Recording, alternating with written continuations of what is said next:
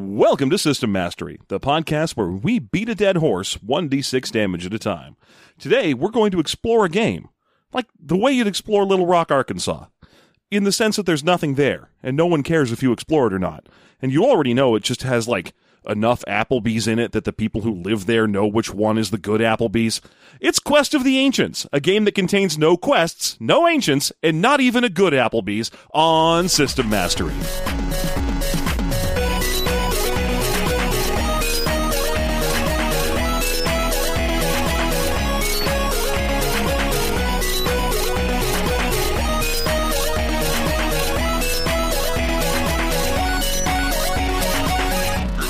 It's time for System Mastery. I'm your host, Jeff, joined as always by your host, John. Yay, I'm here too. John is also here. I'm going to keep doing the announcer voice until I taper off into my usual dirtbag voice. Yay, dirtbag.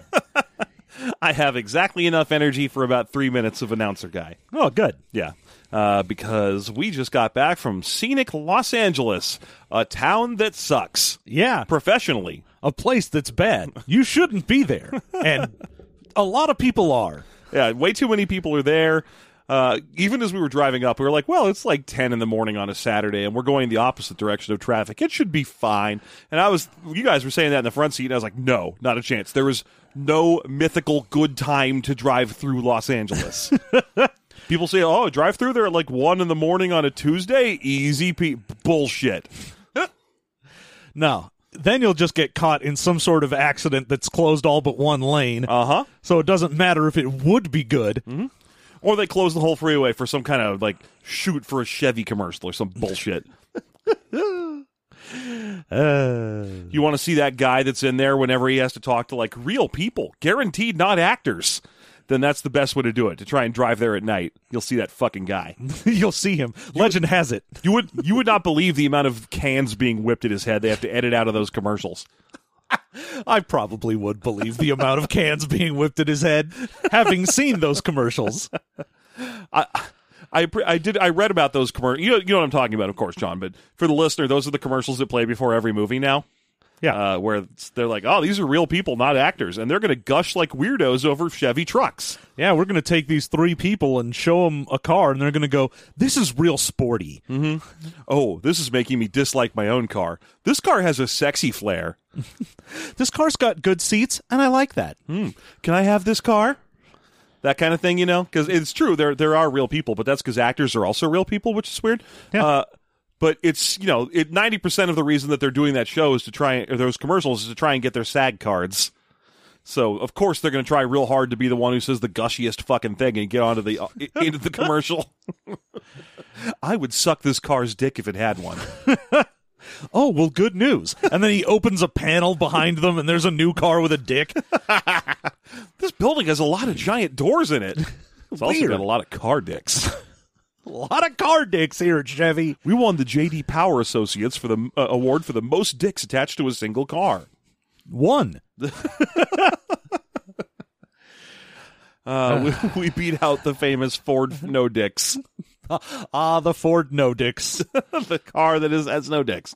Now every other car has no dicks too, but the Ford No Dicks has always won it for being about that. yeah, that's the commercials. Now it may seem like I'm mugging an awful lot here, but that's because the book we read this week is Quest of the Ancients, uh, a book that has been reprinted in, in 82, 85, and 91.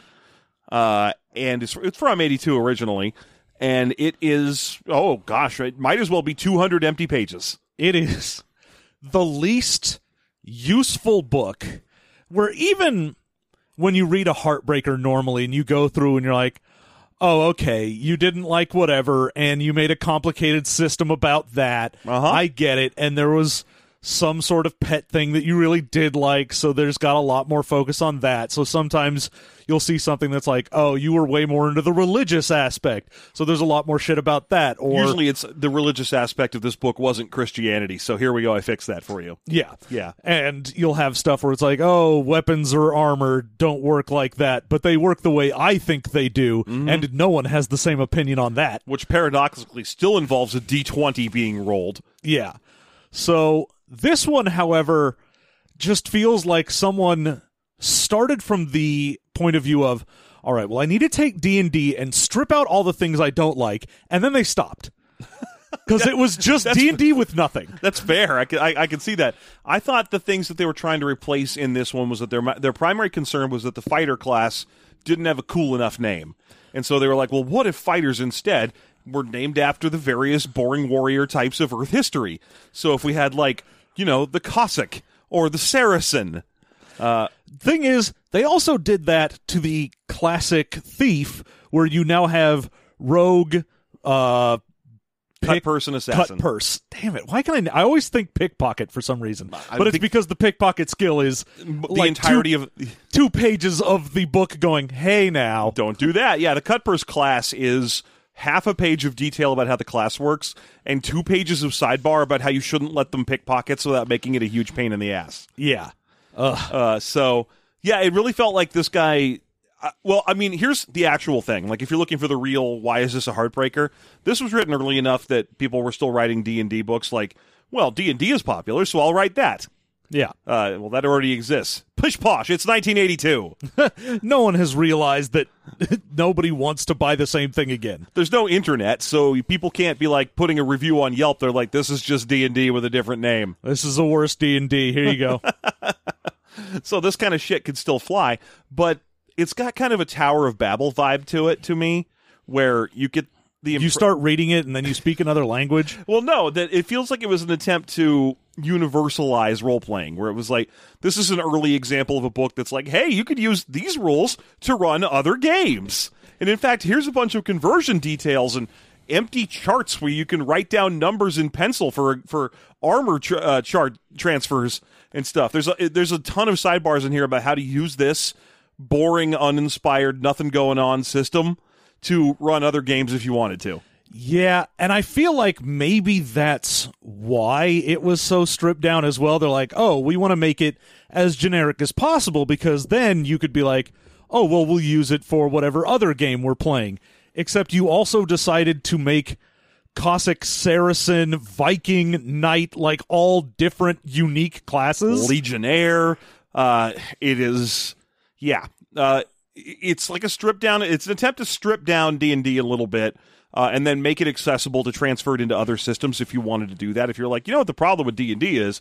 Well, it's 1982, so we're still on first edition, and the rules don't make any sense and they suck. But that's not the problem. The problem is I'm not making money.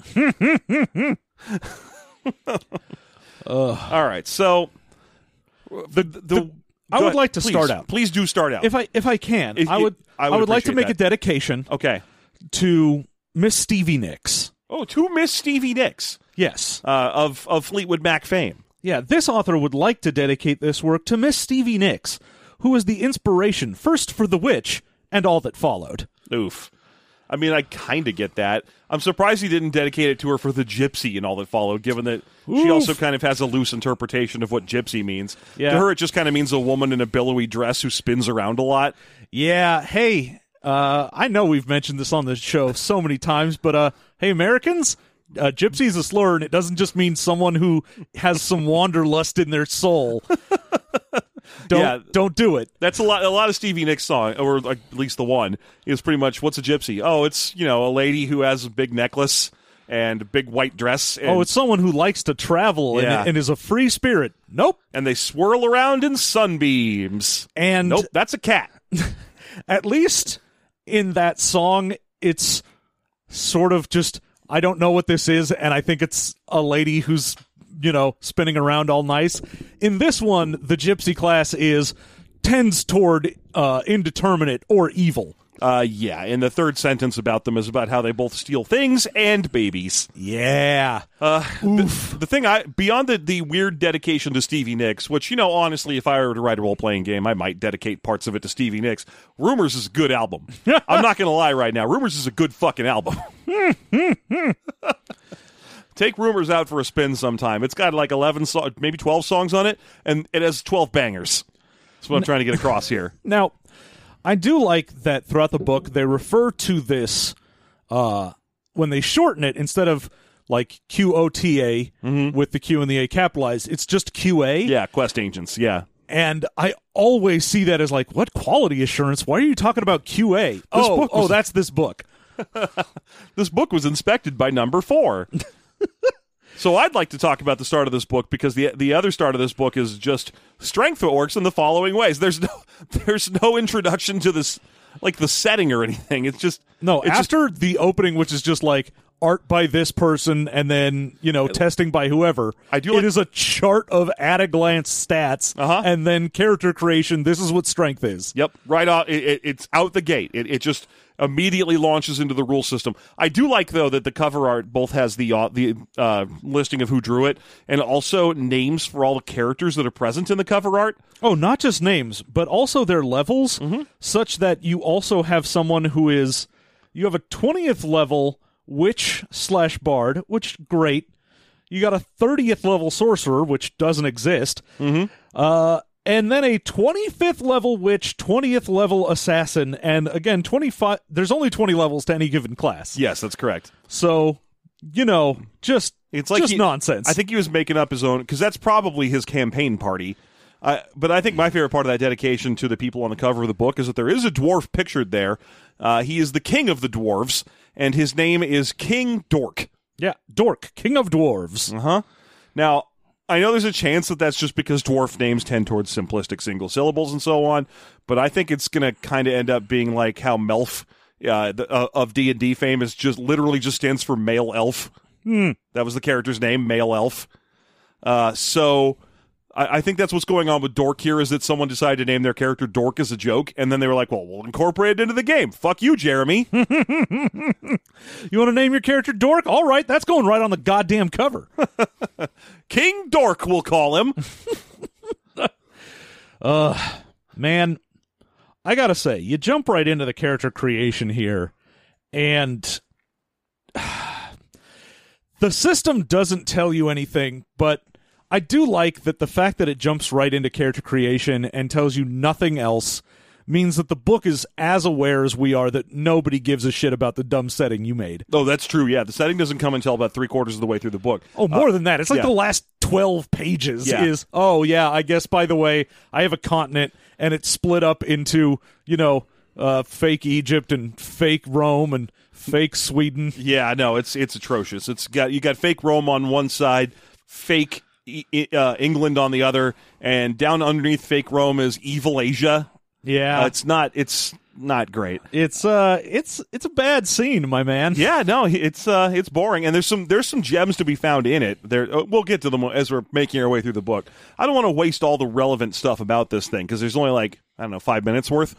Uh, so you get through. Here's the other thing you'll find about three quarters of the way through this tome: uh, the basic mechanic of the game.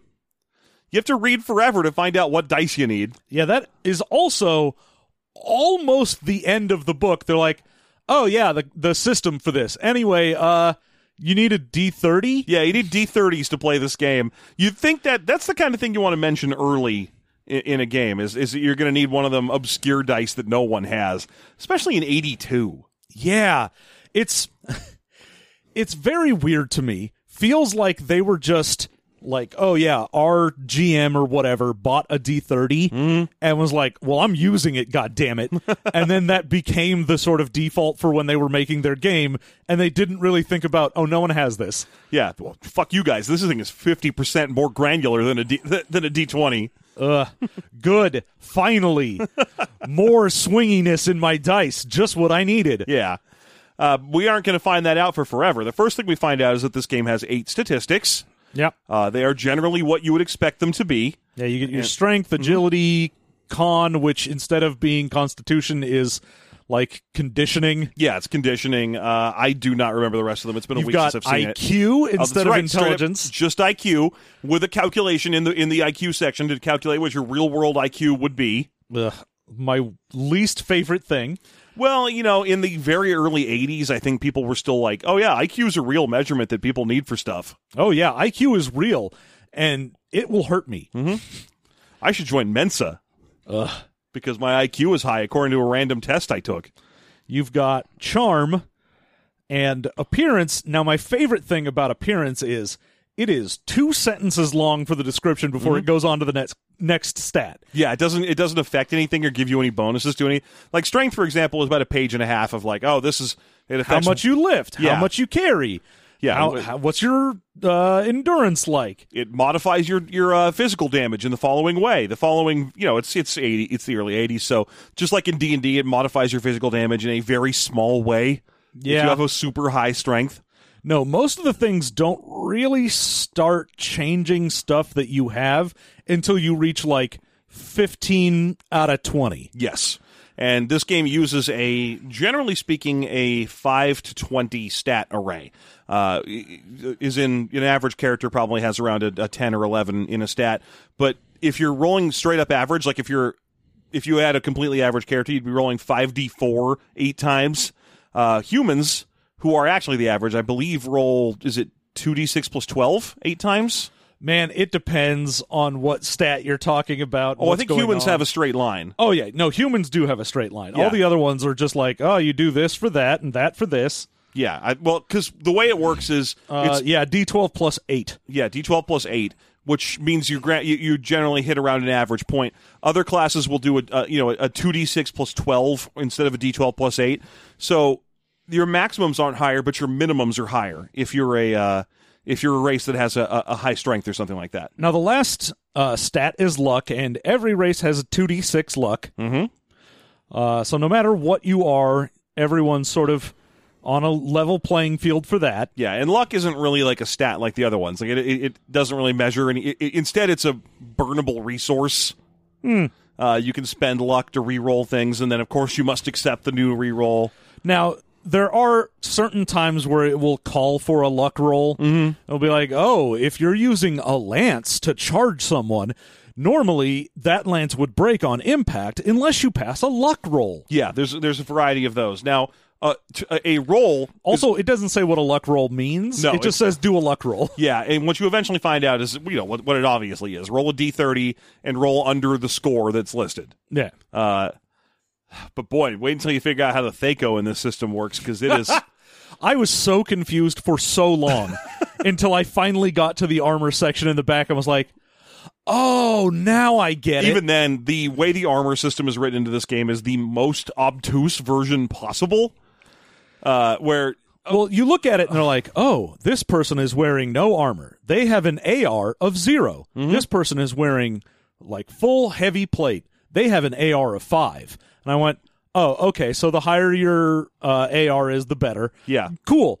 No, no, that's the opposite. it is the opposite. Yeah, It's Uh, 'cause- just that armor has an absorption value, Mm-hmm. whereas uh, everything else is just like I'm harder to hit, but I don't absorb damage. Yes, yeah. If you're not wearing any armor, then you're more nimble and you're easily able to leap away from blows, so your armor class goes up. Armor is purely damage absorption and not damage avoidance.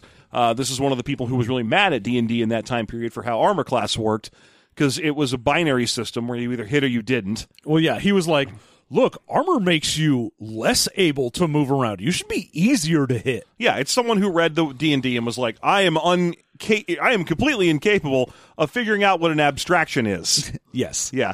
Uh, and so this this system is clearly bullshit because people in full plate seem to never get hit in this. Yeah, they get hit all the time. It's just that it isn't relevant because they're in full plate.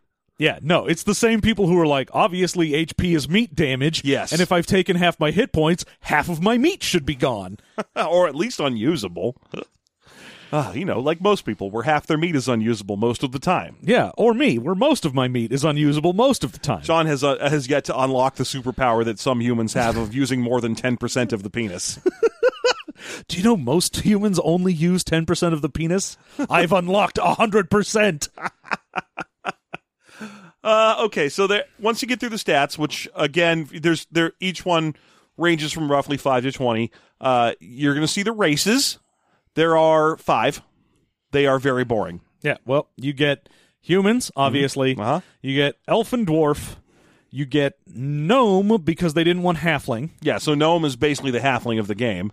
And uh, you get half elf, which they split into half elf that leans elf and half elf that leans human. That's correct. But they don't have different names, they're just half elf that, lean- leans. Yeah, that leans elf and half elf that leans human. And one of the other things you're going to learn as you're reading your way through the story of this book is that half elves are all like one family. Yeah, there was apparently one point where an elf princess was like, "I'm gonna get it on with this dude," and from then on, Mm-hmm. their family just produced half elves. Like elf blood is so powerful that it will just override anything to make half elves. But then again, the whole this this elf maiden did lie with a human noble, and lo, they they bore the following children. Never happened again. Uh, so the only half elf family is this one branching half half elf family. They're all called the Tollivers. And yeah, and it works the same way that like the tribes of Israel do, in that Yes. each one of the kids that these two had went on to form their own family. Mm-hmm. And so if you're a half elf, you're from one of these noble families. uh, yeah, you're from. I think there's twelve of them, and there's ten of them that you're allowed to be a member of because the other two were too special to the game. Yeah, there's two that are like, oh, these ones are way too powerful and have an effect on the setting, so you can't be from them. Yeah. I'm like, what? Who gives a shit? just don't do it. Of course, this this level of detail isn't la- lavished on any of the other playable races. They're not like, hey, by the way, if you're an elf, don't be this kind of regular old elf because they're too important. oh yeah, there's no point where he's like, oh, and remember the gnomes of this area are very influential, so do not be a gnome from there. Yeah. Uh, okay. So you got like once again human, dwarf, elf, half elf that leans human, half elf that leans elf, and gnome, and that's it. Yeah. Now, technically, if you were to like to play additional races, the next section is dedicated to tell you how to build them. Uh, mostly, it's layer penalties on the players until they don't want to do that anymore. Yes, because you look at he gives you an example of going through making two different uh, races with a couple different characters, and at the end of it, you have a furfoot and an ogre, and they are garbage. So the furfoot is basically this guy's way of passive aggressively explaining why halflings are not in this game. yeah, Uh, so he's like, here's how you can build a furfoot. Four of his stats are going to need to just be flat two d sixes instead of you know adding up to a. oh no, value. that's the ogre. Oh, the ogre's that bad. Okay. Yeah, But the they other both- one is just everything's average, and then you have one bad stat and one good stat. Right. And then the ogre gets a bunch of bad stats because strength is valued highly. Yeah, it's like, oh, did you put a d6 plus 14 in strength? Oh well, three of your other stats are just two d6. Then fuck you. Yeah. So uh, and it, note that a d six plus fourteen still adds up to a maximum potential of twenty. Well, yeah, everything's max is 20. Yeah. Uh, so it's not like being an ogre is really worth it for all those those stats you can have that could be below the minimum that any any other class's floor would be. Well, the one nice thing is, like I was saying, 15 is basically the floor for a stat doing anything. That's true. You you are guaranteed that your stat, well, your strength stat, will do something. Yeah, the second you see a d6 plus 14, you're like, oh, at least this stat, even if I roll garbage, will give me something. And the other thing is that having excuse me, having other stats that are like super low doesn't really matter because if you're like, well, I'm playing an ogre and he's you know fiendishly ugly. I guess there's a penalty. Whatever. Who gives a fuck? I was already an ogre. Well, yeah, especially when you're like, oh, I put my disadvantageous stat in l- appearance. Yeah, that doesn't do anything and no one cares. Yeah, yeah. So, so uh, there's a little section on how to build your own races with you know some very very boring examples. Now, Uh, and I now mean, it it's, essentially boils down to for every advantageous thing you have, take a disadvantageous one. Everything else is average. yes, But it takes a full page, two columns to break that down. yeah, and no, and you'll note when you're looking at the the i- included races in the game that none of them are built using those rules. No. Everyone has weird little bits where they're like, oh, this is plus a 12. This one is just five dice. This one's three dice plus a, a small amount. Yeah. Whereas that one is all just, uh, there's one of three types that you can roll, and you have to pick one. So yeah, it's it's a, a classic old game example of this. This is totally available if you want your character to suck. okay. Man, there are so many sidebars in this Oh, book God, where it's there are like, endless sidebars. here's how you do a thing Game Master's option. You can always ignore this and do it this way. That would be terrible, but I'll allow it. Yeah. So after we get our way through the boring races of the game, it's time to go look at the classes. The boring classes of the game. Uh, I mean, right off the bat, the you first start one. with Cossack, Yeah. and you just have some fucking noble looking jagoff as the picture, and you're like, I don't want to be this guy. a lot of the art in this book looks like it's accidental. It looks like he got most of the art in the book by doing that uh, Big Lebowski f- doodle tracing thing uh, to, on, on just random other books until he managed to come up with some stuff that looked like medieval woodcuts. the the classes in this are basically a paragraph of what is this thing so it's like okay what's a saracen this is a saracen great then for almost all of them it has race best suited for this and human. Yeah, almost everyone's human. Well, of course, Cossacks are best suited to be humans. Historically, there have not been a very great deal of dwarf Cossacks. Yeah. Except that, you know, apparently historically a lot of cut purses have been dwarves, so I guess you can do that. Well, yeah. What I, the, the the point I'm trying to get across here is that if the the book class is from America or Earth history, Yeah. if it's like a Cossack or a Saracen or a Gypsy or something, it almost universally is like humans should be this because you know these things existed in a real world once. Yeah. But anytime it's if you get generic to a shit- generic thing, it's Yeah. like, oh, whatever. Anyone could be a woodsman, I guess, but What are you, a rogue? yeah. Any? But I have no way of envisioning what a, a elf Viking would look like, so humans should be Vikings. Uh, the way that it lays everything out is it tells you race best suited, the place of origin best suited for their weird continent that is mostly just this is various countries that are based around the idea of one of these classes. Mm-hmm. Uh, now, in the game, you have the armor that you are allowed to use. Yeah, yeah. Uh, so it'll tell you like, oh, you can use like light chainmail or leather and cloth or whatever it happens to be. yes. Uh, and then you get weapons that you can use, and Yeah. it'll give you a list. But you also only have a number of combat skill slots to use on those. Yeah, well, that's that's old D and D work the same way. It would give you a list of potential weapons and then say pick two, basically. But with this one, it's you can use any of the weapons in your list, but to be a primary weapon where you get like bonuses for it, you have to have picked it. Yes, So you can still use like, oh, I've got dagger and scimitar and bow on my list. Now I can use a bow if I don't pick it. And, Like if I say scimitar is my combat skill slot and I don't pick bow, I can still shoot a bow without being at like whatever the minus whatever for being uh, an outside skill is. yeah. The skill, the the uh, penalty for shooting something that's in your category but that you don't have a, uh skill in is reduced.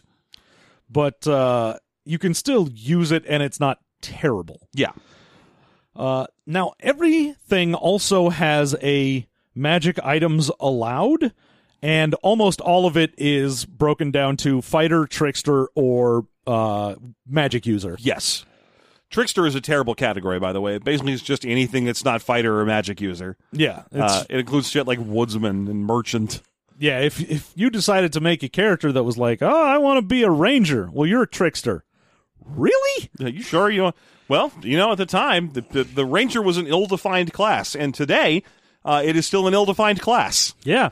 It is defined by how ill it is. it's it, it's either overpowered in that one edition of D&D or it's a travesty in every other edition of D&D.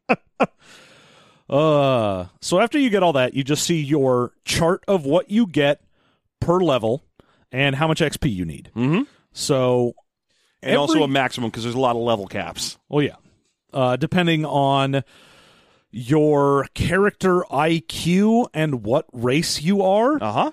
Now, when it says race suggested human, the bar for, oh, what can you be? Like, what level is the restriction? It only shows for human. Like, if your IQ is 13 or less, you can only go up to level 14. Yeah. But it only shows it for human because apparently when it says race uh, suggested, it actually means race allowed. Yeah. And now it does have a section underneath that in most of the classes for other races, but it'll, it's it's got a weird formatting where it'll be like, well, the, the suggested race is human. So race human, here's the IQ to level cap for this. And then underneath it'll be like race dwarf, parentheses, any. A- And then it'll have a low, you know, a, a worse uh, progression grid for, for other races. It says dwarf because that's like, I guess, the secondary recommendation or whatever. But realistically, it applies to any race that isn't the suggested race. Uh, I, it's just weird formatting. So who knows? Now, uh, every single one of these is going to have a unique skill to them because this does have skills in it, but everyone has their own unique thing in the same way that uh, back in the day, the old thief had like, you have a 15% chance to pick locks, and it goes up by a 4% every level. Yes, All of the classes have that now. yes, they do. So, like the Cossack would have horsemanship. Mm-hmm. Starts at fifty percent, goes up a d six percent per level, mm-hmm.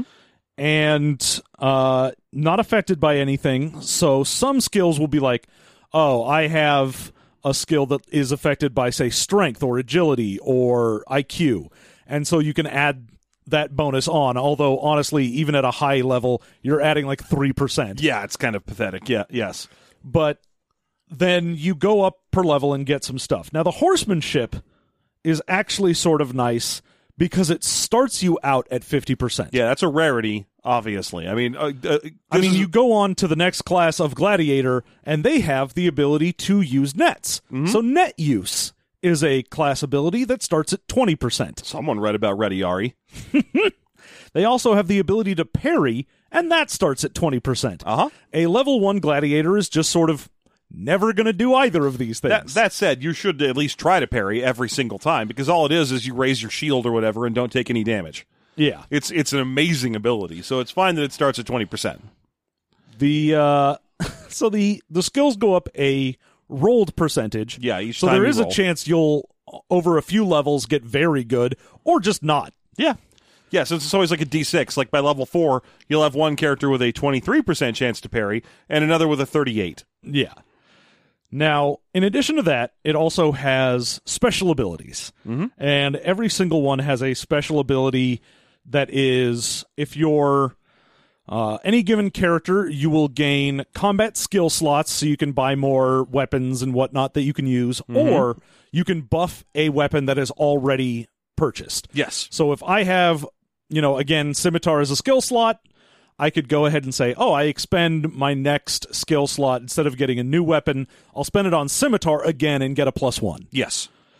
Uh, everyone also gets extra attacks, though your fighter classes will generally get more. Yeah, usually starting fairly late in development as well. Uh, it's it's definitely an end goal thing. Oh yeah, Uh, I so- think the first for even the ones who get like three extra attacks, your first extra attack is like level eight. yeah, yeah, and a lot of them, it's like, oh gosh, you don't start picking these up until like level fifteen or something. Yeah, I mean, if you're not one of the fighter classes, it's like, oh, what are you? I'm, you know, a wizard. I still get an extra attack, but it comes at, you know, 15 or 16 or You know, whatever. even then, what do I fucking care? I mean, yeah, I'm not going to be using it yeah. because it's garbage. hmm I could cast a spell.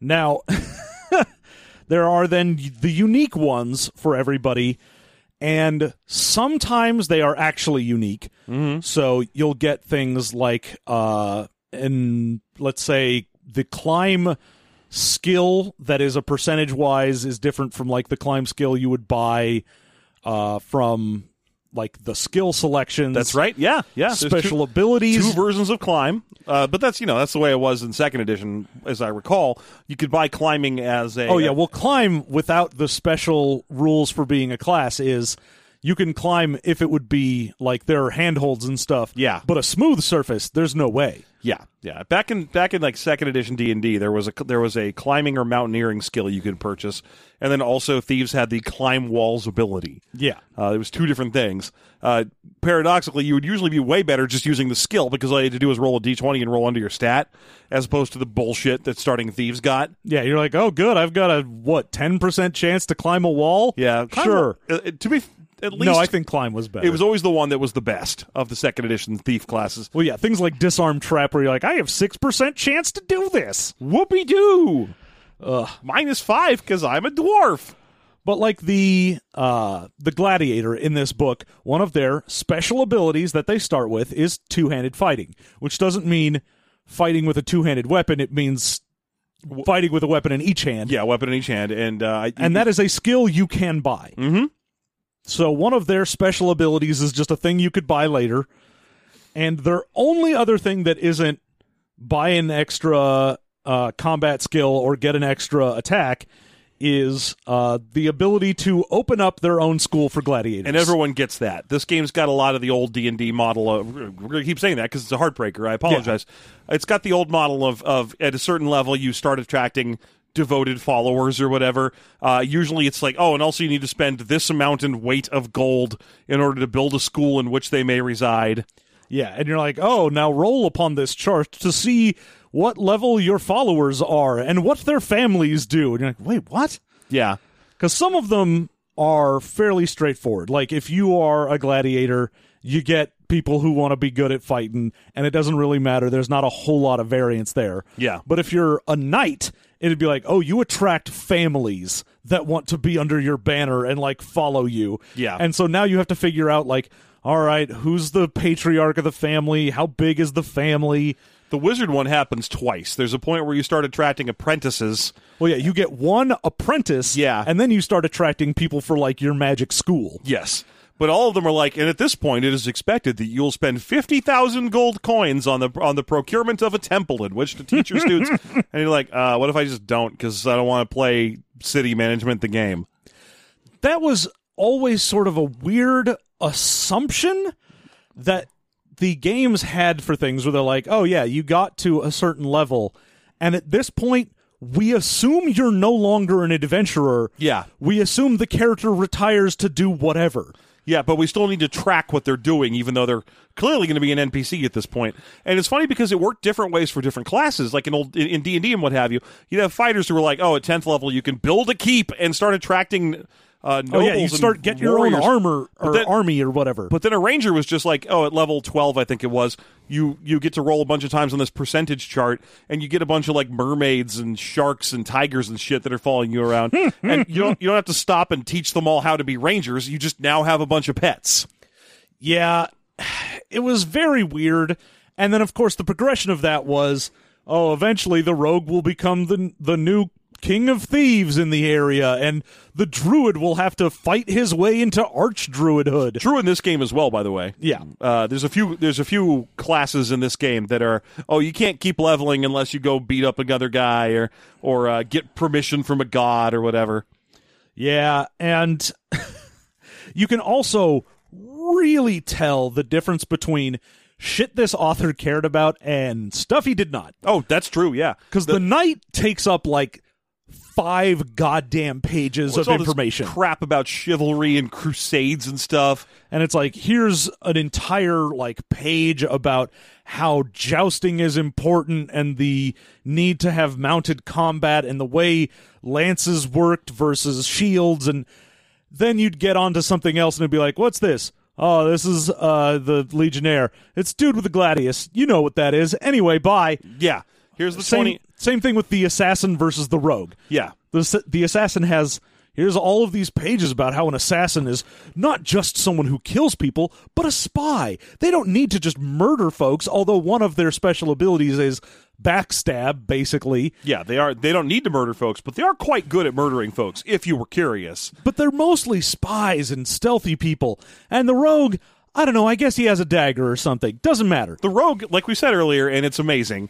Uh, the rogue is about a, th- a third of a page of a of a ch- chart for levels one through twenty, and then they're like, oh, at this level you get a skill bonus, at this level you get a uh, a, st- a a weapon bonus, and you know the, the the progression of the of the rogue skills, which are things like pickpockets and climb walls and stuff.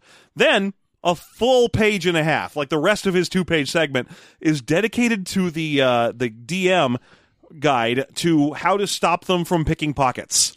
yeah the cut purse is Sorry, the cut purse. My Yeah. bad. The rogue is actually one of the few things in here, notably, that does not have a special skill. Yeah, it's just a nothing. It's It is just it is a class that he was like, nobody pick this. What does rogue mean? Rogue means your average goon. Yeah. To him, it's what's this guy? Oh, the idiot with a club that is a leg breaker for the local guy. Yeah. and you're Yeah. like, that's Just- what a, a rogue is. just some guy. Uh, a cut purse, on the other hand, is what I was describing earlier, with a page and a half of the of the uh, guide for the DM that's like, hey, your players may want to pickpocket things if they are a cut purse because it's in the name. You know, it's a person who takes purses. Now Uh, we know that nothing is worse for a GM than a player who wants to take someone's money in the middle of a game and you haven't prepared for it. Yeah, it's like this is the dumbest thing to have to stop your game and adjudicate. What this game should be about is jousting. Yeah. Jousting, I say. It's weird because the way he presents it is like, "Oh, it would be fine if this was an NPC that you had fully statted up and knew what was going on and were prepared for them to have their pocket picked."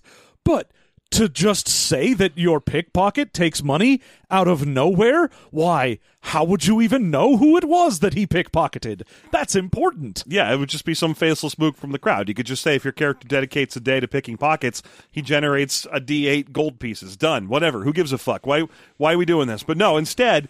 It has to be like, oh, nothing could be worse, and you and you simply must put a stop to it. And here's how: first of all, you can't simply pick a random pocket. Every the- every cut person needs to plan his pockets to be picked, and that takes casing, which means even if he wants to pick a single pocket, he could spend upwards of eight hours simply standing on a dock, watching a single target and getting ready to pick their pocket. And that all Oh will- no, you wouldn't be watching a single You'd be target. finding a target, sure. You would be waiting for the correct opportunity. Well, Because here's the- even if you saw a rich person, maybe they're got guards around them. Perhaps their purse is not advantageously located. You'll have to move on. Yeah, they're very alert. This won't do.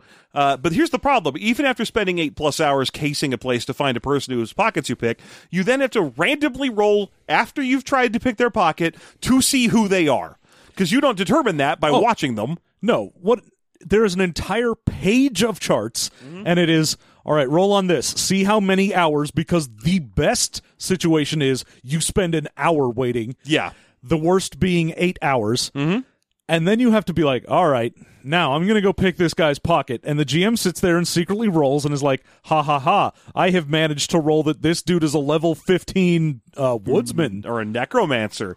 Uh, the problem with those charts is that they make it hilariously unlikely that the pocket you pick will be of some mook, Yeah, the there's two different charts of granularity. He's and one like- of them is just optional. That's that's the only difference. There's no reason to roll one instead of the other. You just choose one. It sort of Well, I mean, there is one reason, which is that the first chart that isn't a very granular, you decide each class, you just say you find a trickster, you find a fighter, whatever. Uh, that one has about a 50% chance of it being a normal citizen. yeah, a peasant or what have you. Now, if you break it down into like, all right, instead of just saying a fighter, we have to know are you picking the pocket of a Cossack, a Saracen, a Viking, a Legionnaire, whatever.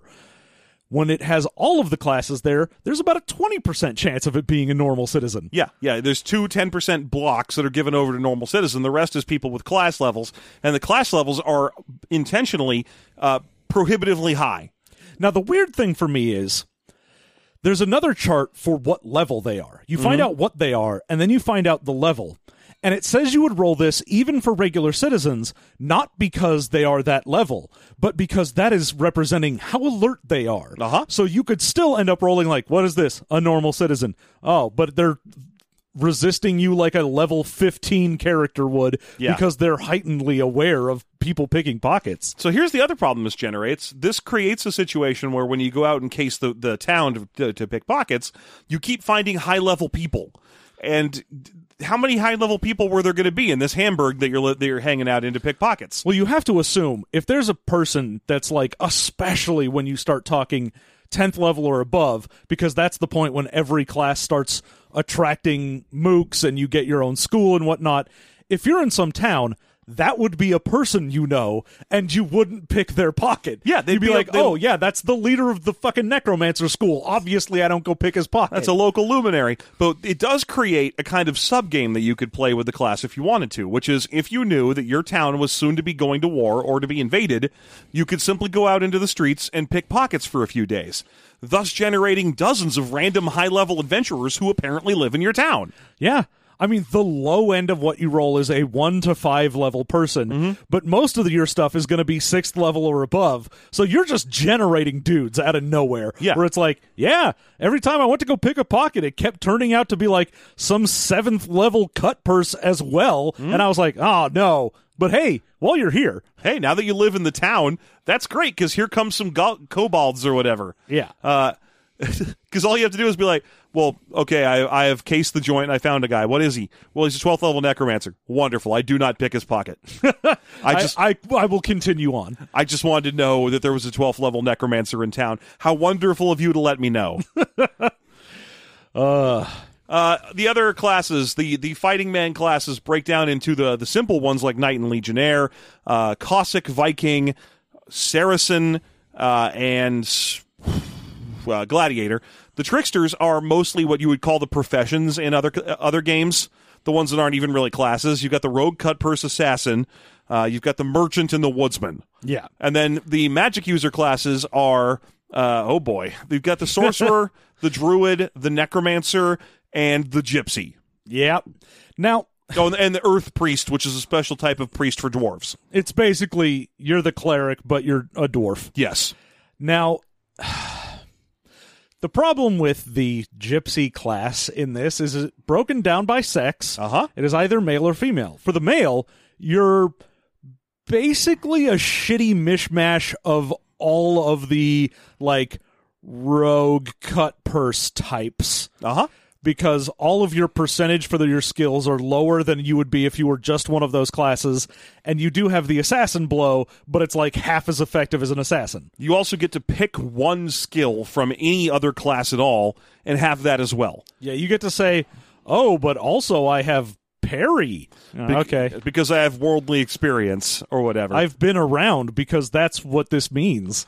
Now, a female gypsy, also known as a halakha, is a special kind of witch uh, who only casts spells that enchant people or help you steal things from people Or tell the future. or tell the future. Because all of them know how to divine things using the tarot cards. Now, the uh, the halakha is pretty much the bard of the game. Like once you cut it down to it, Well, but I mean, it's there is usually- a bard. Yeah, but it's usually evil, uh, and you know, it's just a bad guy class. Well, it's your classic witch. Yeah, Because it's. which also witch is in the game. Yeah, witch is in the game, but the halakha is more of a witch than the witch is because the halakha is all, what is this? Oh, it's curses. It's setting things so people have bad luck. You've got like, I make people sick. I make little like uh, dolls of people so that I can control their actions.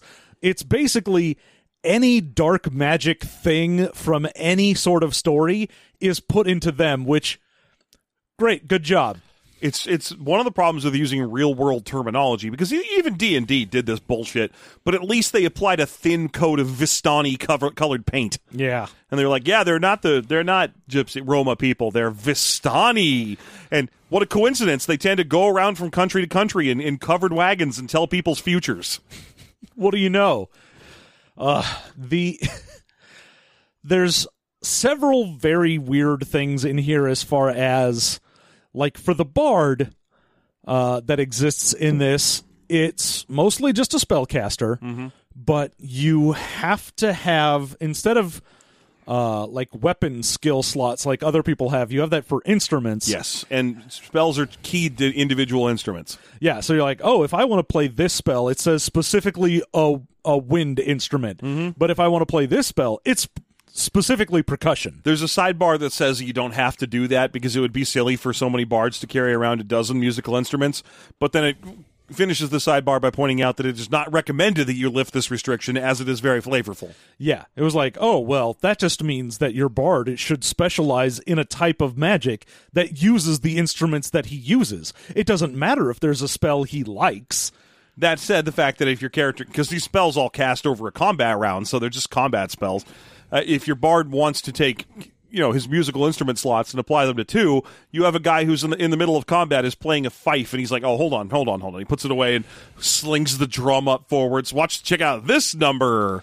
Yeah, I mean, you may as well just have a bard that's a one man band contraption. And he's like, hold on, I got something for this. All my spells are to Sousa numbers. Be kind to your web-footed friends. the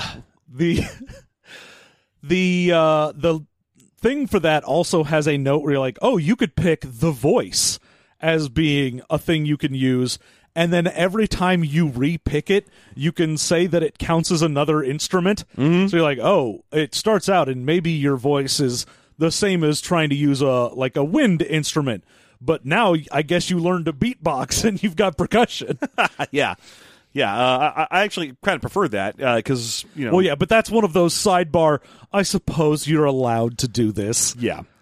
So the classes that get a little more restrictive at high level include the druid, where there's only like one guy anywhere in the world who's the high level druid. Yeah. Uh, and the witch is probably the most restrictive. In this game, the witch is basically the elf wizard uh, for some reason. And it, it goes on and on about the primary queen of witches and the primary lieutenant of the queen of witches. uh, who are both impossibly beautiful, as I'm sure you Well, can imagine. obviously. Uh, but that's the only stat it really wants to tell you about. It's like, oh yeah, you can't be a 20th level witch. There's only one 20th level witch, the lieutenant of the Queen of Witches. The qui- the witch queen herself is level 25. Oh which yeah, is 'cause those impossible. are, those are the motherfuckers on the cover of this book. Yeah. Uh, you so you can't be these because my NPCs are already those. Yeah. So Good you know, job. get- Great. Get, fucked. Uh, Fuck and- and- off. and- and- Destroy my setting if you want to be level 20. yeah, and rest assured, by the way, uh, dear dear reader, that my uh, NPCs are super hot. So if you were curious about whether or not they had big old witch titties, uh, worry no longer. Yeah, no. My uh my witch queen is definitely a big titty goth girlfriend, so Uh, yeah, you can't you can't get to level twenty in this game because the level twenty witch is in Canada. She's a model. uh, you wouldn't know her. Last time she was here, she was kind of sick, so we didn't go out. we didn't go out because we were too busy having sex in my room. Uh, How many times should I have butt sex with my witch queen girlfriend? God damn it. Oh, and uh, every class has its own spell list except for the wizard. Uh, the wizard has the base spell list, and then everyone else gets the wizard spell list plus their own. Yeah, and some uh like pick and choose a little bit. Like the bard is mostly uh their own sort of thing as well as like the witch has almost entirely their own spell list. Mm-hmm. And then other spellcasters are like, "Oh yeah, I pick like maybe 3 per level." Yeah. and Uh, the the level it changes depending on what you are. Some cast up to like a level five, c- some cast up to level seven, uh, and the difficulty for like resisting them is usually just based on whatever the spell is level wise and also how long it takes to cast is just the level of the spell unless it says it casts longer or shorter yeah. Now, I would love to tell you about the magic system in this game because it's you know the, the, there's like John was saying there's a bunch of stuff that determines the casting. The spell list is scattered throughout the book because each class has its own spell list, and then the yeah it's wizard just kinda- right after the class Yeah. Uh, I, and I kept reading through them trying to find like one kind of interesting example spell to give you, and there isn't any. The spells are boring. The, none of them are especially. A lot of them are crappy, and also the levels that you gain them at feel exceedingly arbitrary. The, one of the biggest problems in it is that you'll find, oh, this is a third level spell. What does it do? Oh, it opens a portal to the dark dimensions, and anyone who's within thirty feet of it is sucked to their immediate death. No saving throw. This is a fifth level spell. What does it do? Oh, 2d6 points of cold damage. Yeah, the the actual way that it breaks down is very weird cuz there's stuff like oh what is this? It is a fifth level spell and it it's the poppet spell and I make a poppet Bok, bok. and you make just like a little dude and it runs around and does stuff for you and it has like no damage it can deal and it can't do anything it can't lift anything it's completely fucking useless it's mostly there to be creepy and it's a fifth level spell whereas the other fifth level spells are things like oh i curse a town with boils and you're like what the what Cursing a town with boils, by the way, is the kind of spell you get when you when you want your game to have realistic magic from Earth history yes and not you know useful game stuff. Yeah, no, because any PC who's like, "Oh, and I uh I'll get the spell that lets me inflict a town with boils." And he's like, "Oh, well, I see that you are evil. Uh good people will be trying to kill you." Great. All right. Well, what if I'm justified in doing so? Like, what if I'm Moses? Oh, well, that's fine then. Okay, great. Glad to hear it.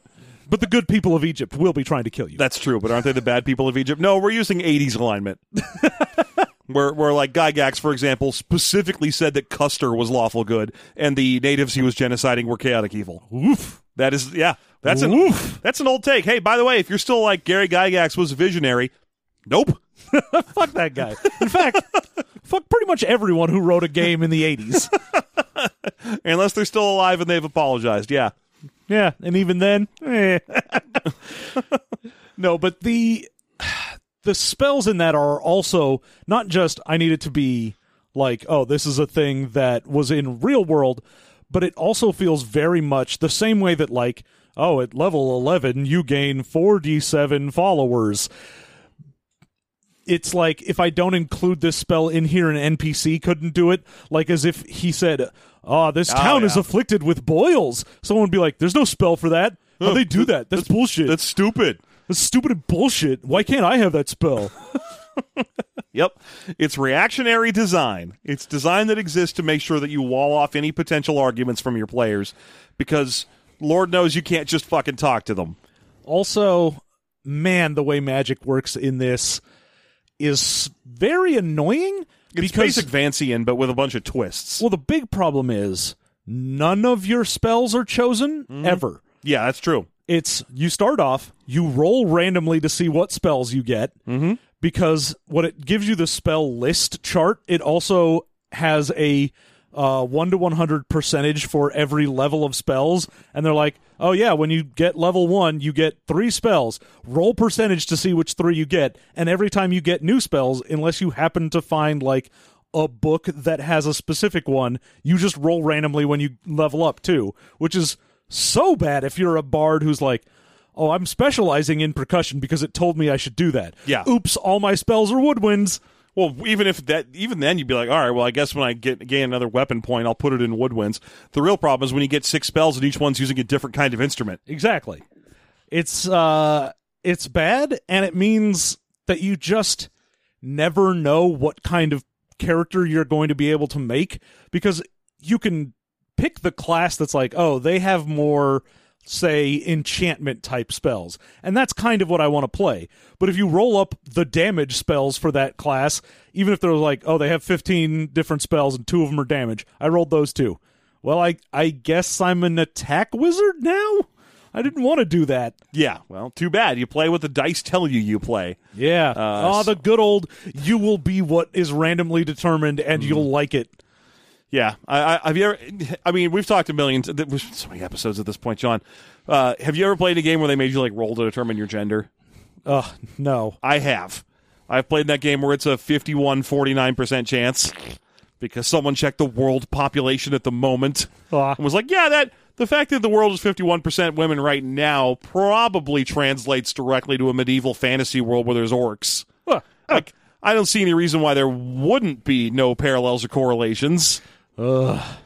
Uh, speaking of which, uh, if there's, if there's one, by the way, uh, the game's Thaco system is you assume the, the the hardest possible roll is you have to roll uh, a the easiest possible roll is to hit someone on a 22 or less on a D30.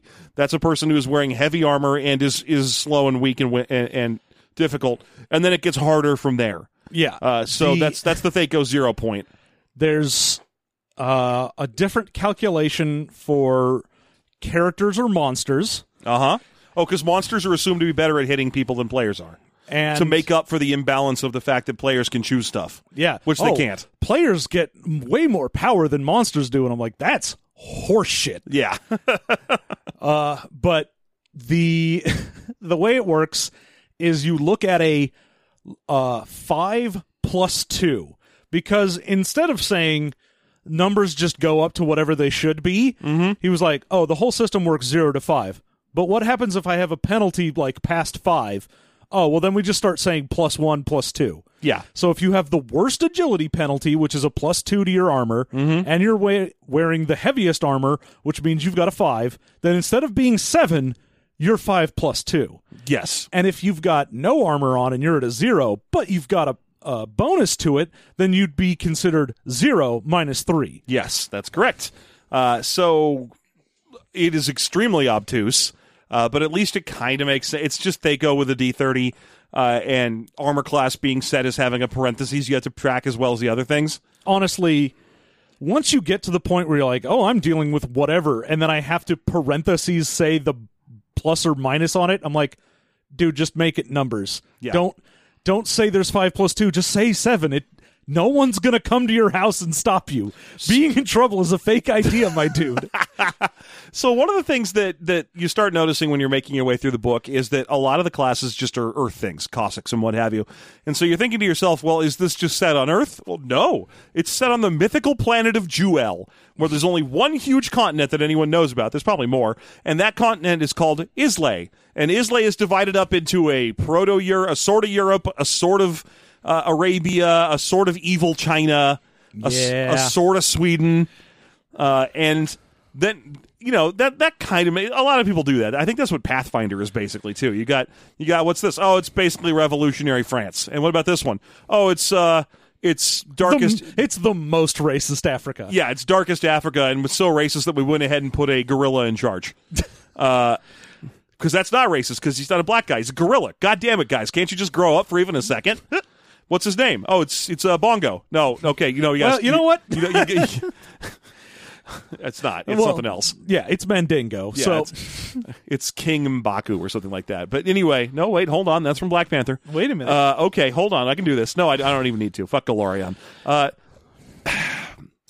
there are little Earth things that squirt their way into the game beyond just Cossacks and whatnot. Oh yeah, there's a there's a few little Earth things that squirt their way, if you know what I mean. So let's talk just very briefly about one of my very favorite things that I found in this book, which is which is e- the not Egypt that the game has in it. Uh, name to be discussed later because I don't f- remember. The only one I remember is Torrencia, the fake Europe. Well, yeah, there's like I think eight different countries or whatever, and all of them are just like Ashelvy, Escrencia, Nazal, So you got Dorback. Yeah, you got okay. So Hawkwrath, Land of Shadows, which is just you know evil Asia, uh, Andor, which is just Rome, Krella. Oh no, Krella's Rome. Andor is Switzerland or Sweden, and, and Torrencia, which is Europe.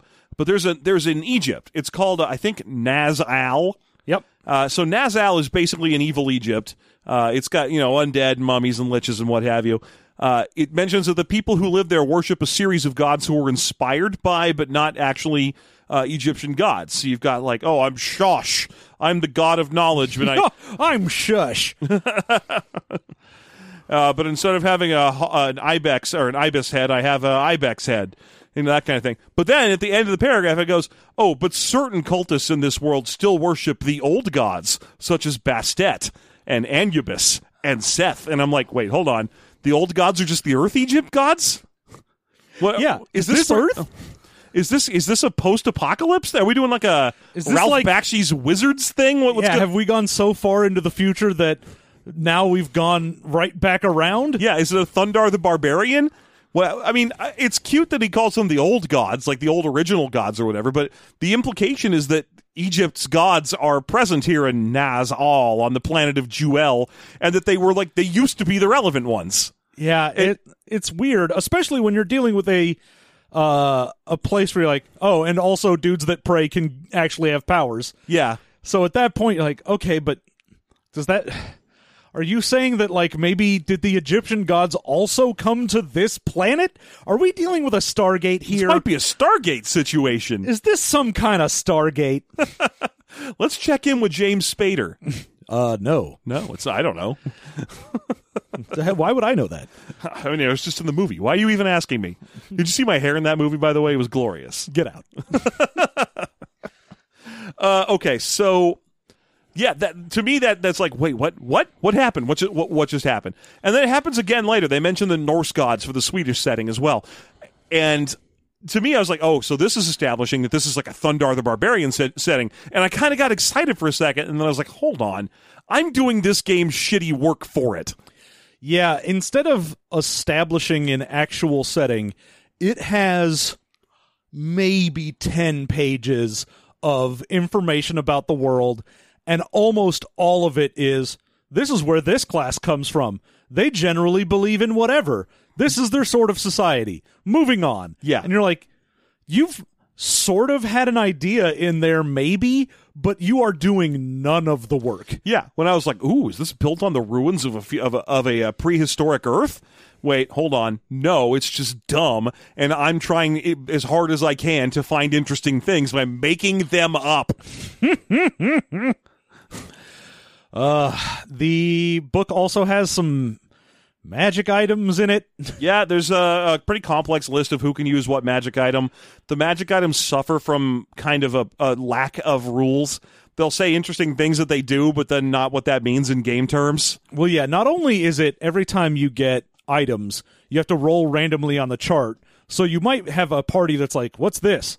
Oh, we've got, you know, a sorcerer and a cut purse and a knight and a whatever. And then you roll and, and it says, ah, this is a witch item that you got. And you're like, oh, god damn it. Damn okay, it. fine. I guess it's the Henin of Ladena. Oh, by the way, one last thing I wanted to mention about the spells is you remember in old D and D how there were all these like cool spells that had evocative names from wizards and like Gygax's and Arneson's old campaigns. So you had like Odaluke and Melf and Bigby and Tasha and, Yeah. and all that. In this book, there's one.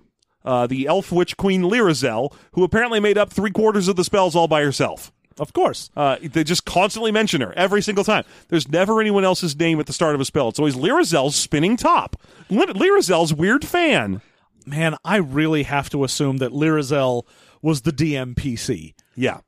Yeah, the Witch Queen Lirazel, uh, which I'm sure was definitely not named right after he watched Willow. definitely not a chance that's what happened. Uh, uh, the only thing that's making me say that with any kind of sarcasm is because I don't remember what year Willow came out. I'm I'm 85 or I'm believing it's after 82 because this does also have fairy acorns as one of the magic items, but it doesn't turn people to stone. Yeah, yeah, you're right. If it was if this was using Willow as an inspirational source, it would have them turn people to stone. Also, the gnomes would be called pecks. Yeah. Hmm, so that's fair. No, that's a derogatory term. And this book wouldn't use those. What's the actual term for what they're called? Daikinis? No, daikinis are the tall people. Yeah. I can't remember what the actual what pecs are, the derogatory term Ah, for uh, what are they called? But they're they have a name, I'm sure. Yeah, they're uh what are those? Gelflings? Yeah, they're gelflings. tra- tr- Trandoshans, I think is what. Ah, yes, that's it. Yeah, yeah, it's it's a tran uh, Hufflepuffs. Ah, a whole group of Hufflepuffs. I mean, when you get right down to it, the people of that that village in the Willow universe might as well be Hufflepuffs. Oh, no I mean, way. they spend all their time like bustling chickens around to each other. Oh yes, it's a farm life for me. Brr, brr, brr. No, no Now- one ever goes anywhere or does anything. Now, Burglecut is obviously a Slytherin. Well, yeah, because he's a dick. I mean, that's all it is. That's his only. He could e- also just be a Hufflepuff who's a dick. I mean, it's true. John Hufflepuffs can be dicks. I, I hate to be the one to tell you that's this. not true. It, it, That's impossible. search your feelings, Hufflepuff. You know it to be true. uh, Dicks can come from every house except Puckwudgie. dicks can come from all angles. Sometimes dicks come at you fast. I'm going to keep mugging because I'm pretty sure you're looking up the name of the species. Oh, you're goddamn right I am. Okay. I have to remember what it is. Ugh, Jesus Christ. But no, I don't think this book is based on Willow. It's just a it's a coincidence that Lee Rozelle kind of sounds like Finn Rozelle. That's all. Finn Rizal. Yeah. Was that just popping back into your head? Yeah. Okay, I that's- didn't I didn't understand why you were saying that. I was like, what? Yeah, Finn Rozelle because uh, I, I I don't I haven't seen Willow in forever. Nelwyn. Nelwyn. Okay. All right. Fair enough. Yeah, there you go. Yeah. All right. So let's get down to the end of this, John, because I'm bored and I didn't like this book. what would you say is your favorite thing about Quest of the Ancients? Uh I guess honestly my favorite thing is that it just gets down to business to Uh, that is- defeat the Huns. Yeah, Because it- there it- aren't any Huns that you can be. Oh yeah, As no, a class? No, the closest you can be is uh, I guess Saracen. I guess. yeah. Uh, Maybe a Cossack. Yeah, good. yeah. I don't know. It's got horsemanship. It does. It does. Uh, okay. So you're saying your favorite thing is just that the book kind of goes strength, and then there's no like No. lead in. There's no section. This book does not have a section about what an RPG is. Yeah, no, this book gets right down to what it's doing. It isn't like, hey, if this is your first time picking up a book like this, let me tell you a little something. It's like, no, dude, if you picked up Quest of the Ancients, it's because you're a huge goddamn nerd. Strength. Let me tell you what it does. Yeah, you bought this mail order out of the back of a magazine. That's the only way that this book is in your hands right now. Yeah. I Uh, like that it doesn't have to give me 40 pages of timeline about his bullshit setting that no one gives a crap about. Yeah, you're right. That's absolutely true. His setting he gets down to business and knocks it out in the last ten pages or so. Uh, so that's that's fair. Yeah, that's going to be my favorite thing. What about you? Uh, I'm gonna I'm gonna say a couple of bullshit things that aren't actually parts of the game because I because I don't I don't Uh, Because you care. want to cheat? I want to cheat. Uh, I think my favorite thing in this book is the part at the back where it says they're looking to hire. uh, there's there's a section on the last page of the book that's like we're looking for a few good writers. If you would like to write for our product, please send us two dollars to Unicorn Game Publications. Uh, I, I could list this address, I guess. I'm not sure if it still I exists mean, or it, not. uh, it's going to be somewhere. uh, box 4284 fresno california so if you want to write for these folks you have to send them $2 to be sent their author's kit Yeah. and it says it's okay if you want And then you'll write, have to draw a picture of a turtle and a pirate. uh, most gaming talent lies not with famous game designers but in the everyday gm Yeah, that's where it all lies, as you can tell from all of these heartbreakers. So you need not be a professional, nor must you be a creative writing major, but you do Nor need to must have you be good. you do need to have good ideas. Our current needs are for people to write scenarios for module anthologies and perhaps to design full length game aids describing the nature and, and cultures of Islay, because Lord knows I didn't want to. Yeah. I had the very barest bones of an idea, and I would like someone else to write for it. Payment is available exclusively on a royalty basis. Huh. Fair enough. That's what we get. That, that's what our book pays in. Uh, and then also, I love this line on the very back of the book, the opening of because it's got a little blurb about you know like hyping it up on the back. Looking for the best sword and sorcery product of the 1990s. This may be it. It may be. It isn't, though. It isn't even from the 90s. It's just reprinted in the 90s. Uh, but there you have it. Uh, I think those things are my favorite part of this book. Is is I I've, I haven't seen a book before that just straight up said, "Hey, write for this. Uh, send us Hey, two, we don't know what we're doing. please send us two dollars." Uh, what would you say is your least favorite thing? My least favorite thing in this has to be the point where you're already like 80% of the way through before it tells you, oh, by the way, this is a D30 based system and our armor and weapon rules are all fucking stupid and like the combat system is hidden so far in the back and it's actually very tiny of a section. Yes, Like combat is maybe four pages and that's it that's right. and it just feels like they didn't want to let you know that they were using a D30 up front so that you might buy the book and then realize you fucked up later. There is a section back there with a chart for translating a D30 to a D20 or switching your game into percentile if you would prefer to play it with a more advanced system. Ugh. uh, or and also a, a if you would like to use this engine to play D and D, here's how you translate its armor classes to our armor classes. And there's a little grid you have to fill out yourself. Yeah, it doesn't tell you what that is. It just says, "Oh, we'll just make it equivalent to ours." And you're like, "What does that mean?" Yeah. What the what So if you're wondering if this book has four pages on combat, part of which is dedicated to an empty chart that you fill out in pencil, yes. Ugh, it is the worst. I hate because it feels so deceptive to be like, yeah, we're gonna hide the fact that this is D thirty in the middle of nowhere and just screw over people that. Mm-hmm. Yeah, bought imagine this. you buy this thing at a, at a game store in '82, and you take it home all excited to try out the new game, and you're like, "Wait, I need the only, I need a, the weirdest die that's regularly available, and no one has." especially because you're like, oh, I'm gonna flip through the classes real quick, and you're the type of grog who's like, finally, Saracen. Available at last. This is what I wanted. I'll take this book, good sir. and you see that the skill's in percentage base, so you go, oh, well, it uses normal type dice. Good. And then you see it has a D30, and you're like, you fuck. Uh, Now, I must, of course, express some disappointment that it doesn't contain Charlemagne's paladins, the hussar, or the hoplite. Well, of course, the Hussar would just be under knight. oh, that's fair. You got me there.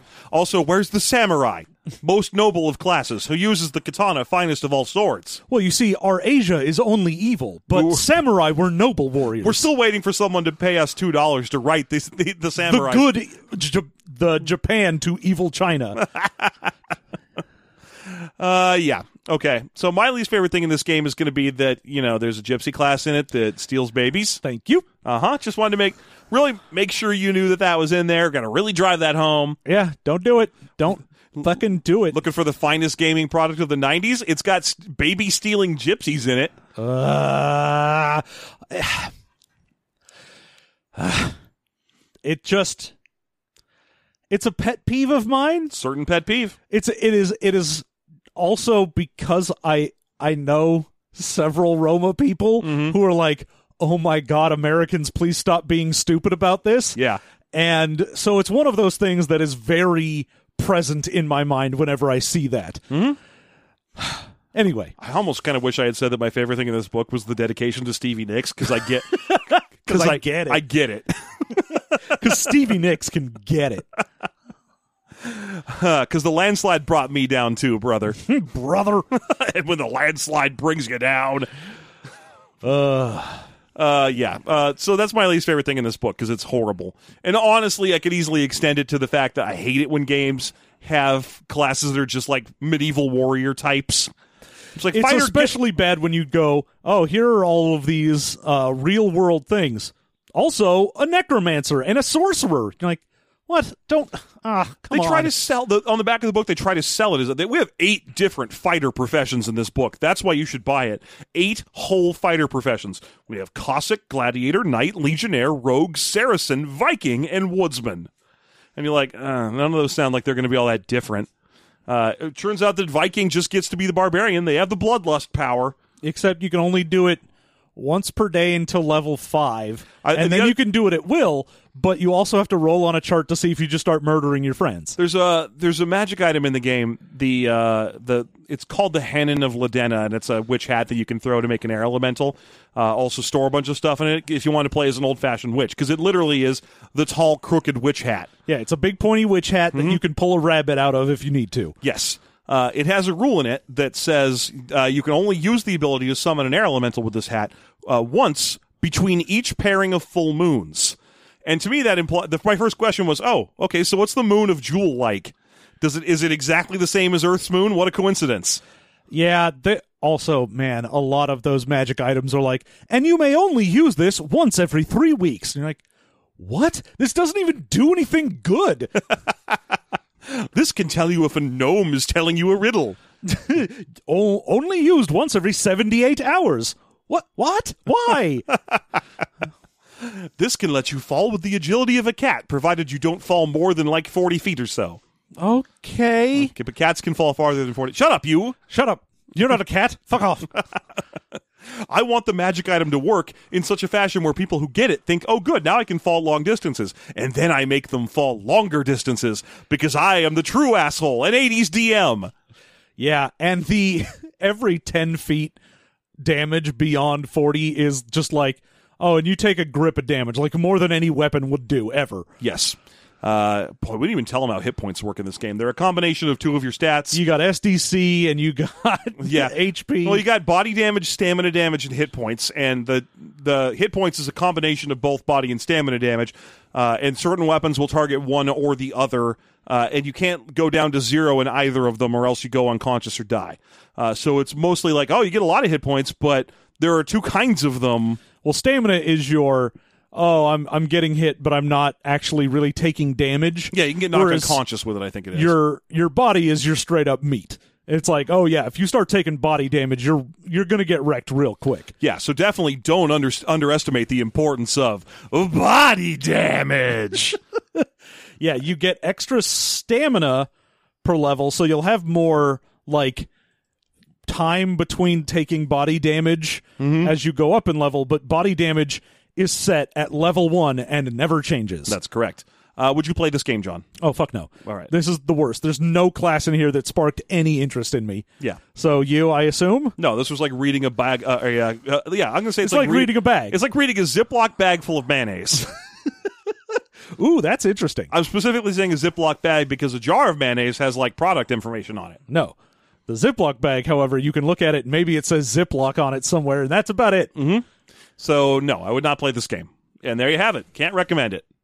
Thank you so much for listening to our review of this old game that I don't necessarily recommend. Uh, if you would like to support what we do here on this show, you can do that by going to patreon.com slash system mastery. That's right. You go to patreon.com slash system mastery. You give us a dollar or more.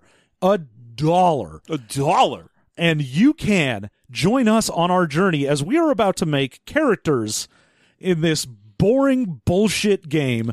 That is an amazing deal for a single dollar. I mean, that's the amount of pro- money most people would pay to get their dick slapped. Jeff, would you slap my dick? Of course, John. Oh, thank God. For a dollar? No.